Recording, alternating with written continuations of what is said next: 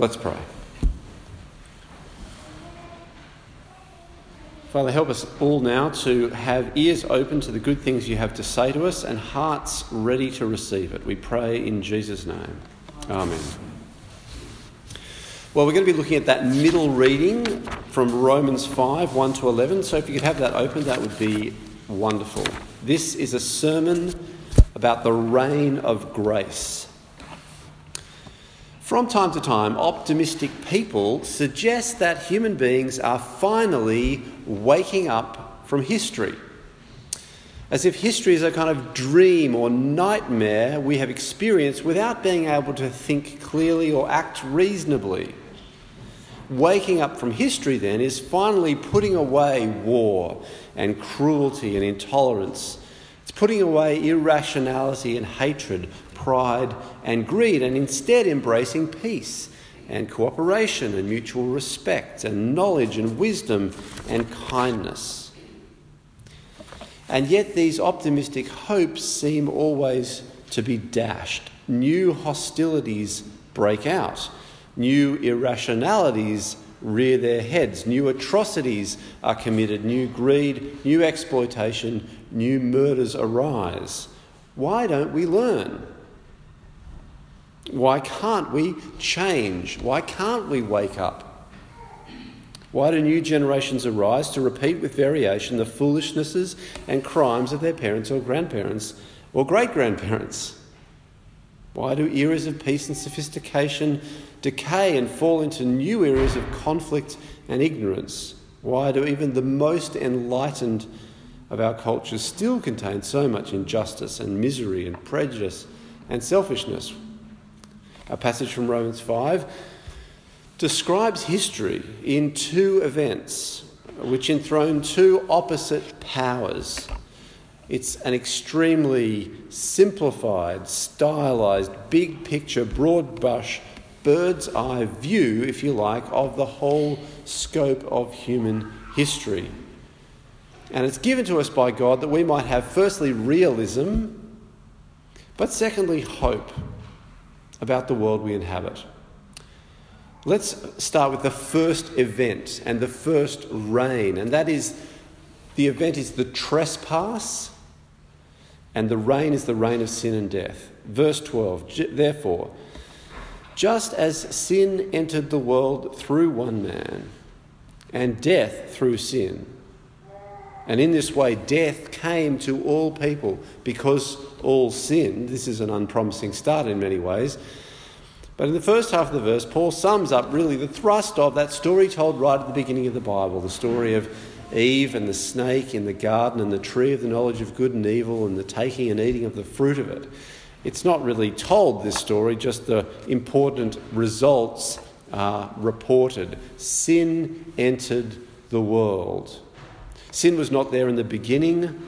That is, sin in its sense of being our distrust of God, our consequent disobedience of God, or sin in the sense that is in this passage of a power, a power that enslaves human beings and alienates us from God. Sin entered the world. And death through sin. For death follows sin as crime, as punishment follows crime. Death is then our enemy as well as sin, an oppressive power, our undoing, our returning to dust. And so in the terms of the story, God says to Adam, because you ate fruit from the tree about which I commanded you, you must not eat of it. What follows? By the sweat of your brow you will eat your food until you return to the ground, since from it you were taken, for dust you are, and to dust you will return. And this rolls down the generations. Think of uh, Adam and Eve's children, Cain and Abel. The Lord looked with favour, we read, on Abel and his offering, but on Cain and his offering he did not look with favour, so Cain was very angry and his face was downcast. Then the Lord said to Cain, why are you angry? Why is your face downcast? If you do what is right, will you not be accepted? But if you do not do what is right, Sin is crouching at your door. It desires to have you, but you must master it. Now Cain said to his brother Abel, let's go out into the field. And while they were in the field, Cain attacked his brother Abel and killed him. Did Cain master sin? No. Did Cain rule over sin? No, it ruled him, it mastered him, it had him. And none of us, none of us children of Adam and Eve have mastered sin since. Death came to all people because all sinned. Now, Paul speaks of Adam's trespass as somehow decisive for all of us, subjecting us all to sin and death. Verse fifteen, the many died by the trespass of the one man. Verse nineteen, through the disobedience of the one man, the many were made sinners. There is a corruption that has been passed down through human nature to each one of us. And so our nature is not that we are able not to sin. Our, our nature is that we are not able not to sin. Every time a baby is born, we don't think, maybe this one will turn out to be the perfect child. No problem with sin at all. No one thinks that because everybody knows everyone born will be just like the rest of us. We will struggle with sin. Our flesh is somehow the place where sin dwells and we can't shake it. Looking ahead, chapter six, verse five, when we were in the realm of the flesh, the sinful passions aroused by the law were at work in us so that we bore fruit for death. Following the trespass, we live under the reign of sin and death. This is why we don't wake up from history. This is why we don't finally overcome our weaknesses, our selfishnesses, our blindnesses, our hatred, our pride. This is why yesterday's freedom-fighting underdogs become tomorrow's power-drunk oppressors, repaying their enemies sevenfold and renewing the cycle of conflict. While some things definitely do get better, at the same time, other things get worse. Some sins we drive out the front door only to have other ones sneak in the back door. But there is another great event and a new and better reign that Paul talks about here. The second event is the gift, the gift of Jesus Christ. And the second reign is the reign of grace and life. Uh, Adam, the trespasser, is a pattern of the one who to come, we read. There is one who is coming. And in, uh, in a spoiler, let me tell you, that's Jesus. Jesus is the gift. He is the one who is to come. And he is both like and unlike Adam. And verses fifteen to seventeen of this passage draw out a contrast with a comparison, and they do it in three ways. Firstly, it says there's an overflow. There's a the gift overflows. It exceeds. It superabounds over the trespass.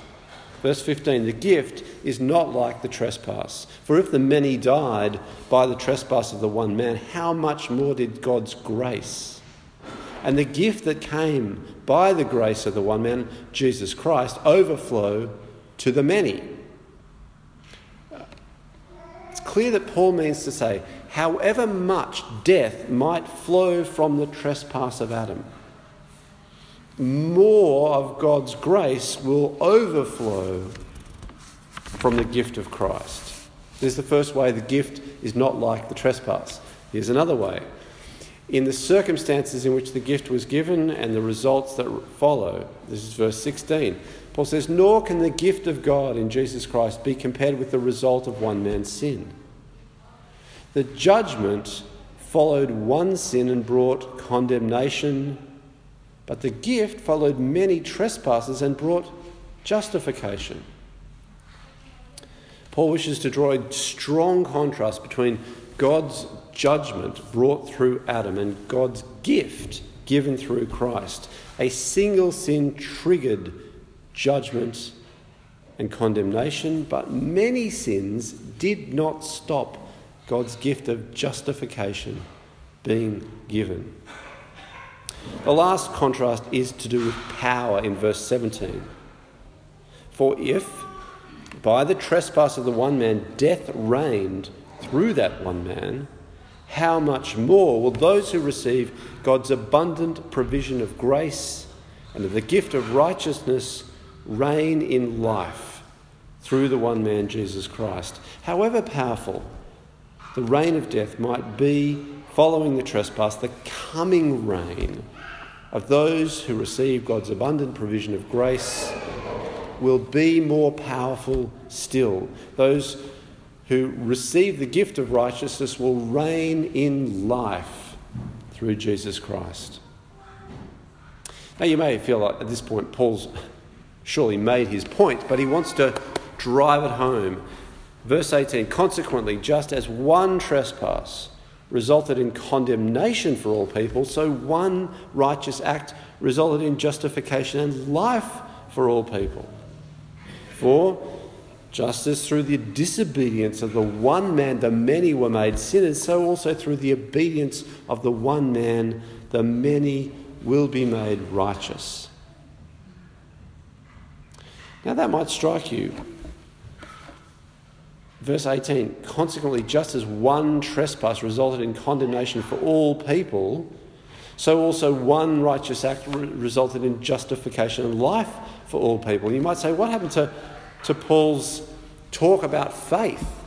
That you receive this gift of justification through faith, but the faith is, is this required element. We must trust the word of God, the promise of God to us. Where's faith gone?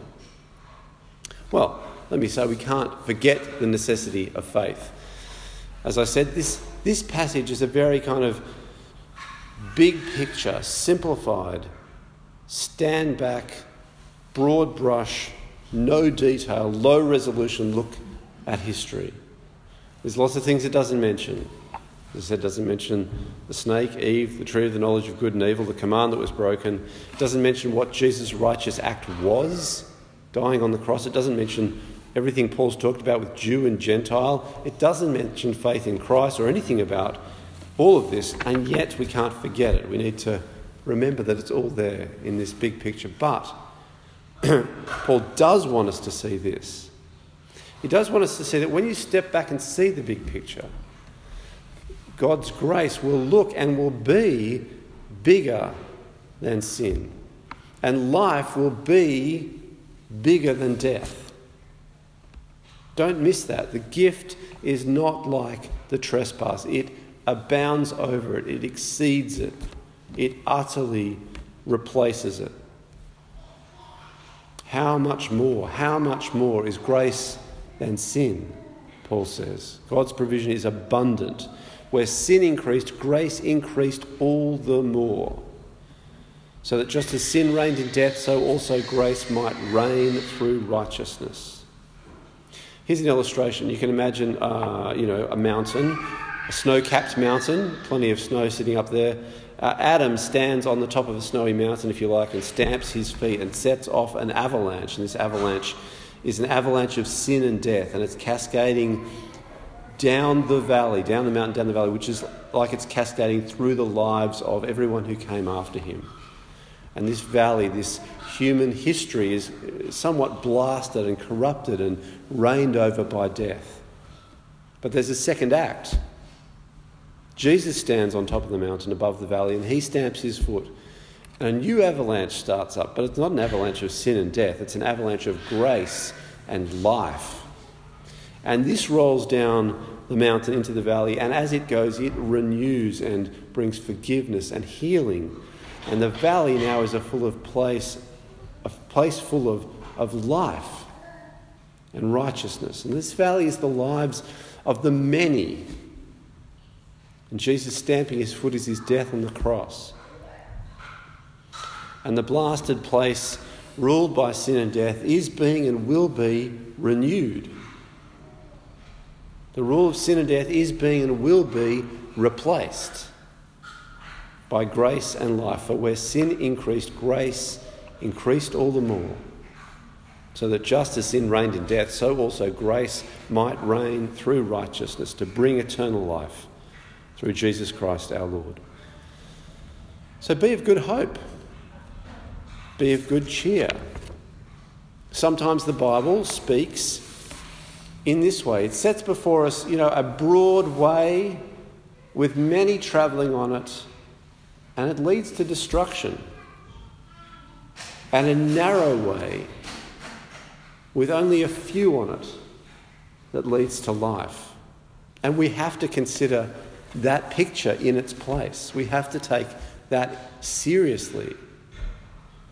But the Bible doesn't always speak like that, in those proportions. And here in Romans five, we see a picture of the abundance, the superaboundingness, the overflow of the scope and the power of the grace of God in Christ. God's grace. And the gift that came by that grace is not meagre.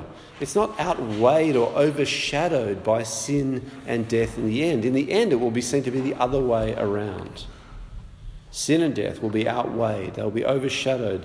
They'll be superexceeded by grace and life. Let me give you, to finish, another passage which strikes this note. This is from Revelation five. After this I looked, and there before me was a great multitude that no one could count, from every nation, tribe, people, and language, standing before the throne and before the Lamb. They were wearing white robes and were holding palm branches in their hands, and they cried out in a loud voice, "Salvation belongs to our God who sits on the throne, and to the Lamb." All the angels were standing round the throne and round the elders and the four living creatures. They fell down on their faces before the throne and worshipped God, saying, "Amen. Praise and glory and wisdom and thanks and honour and power and strength be to our God forever and ever." This is where the world is heading. It's where we are heading. Take heart, be of good cheer. Trust in the Lord. Let's pray.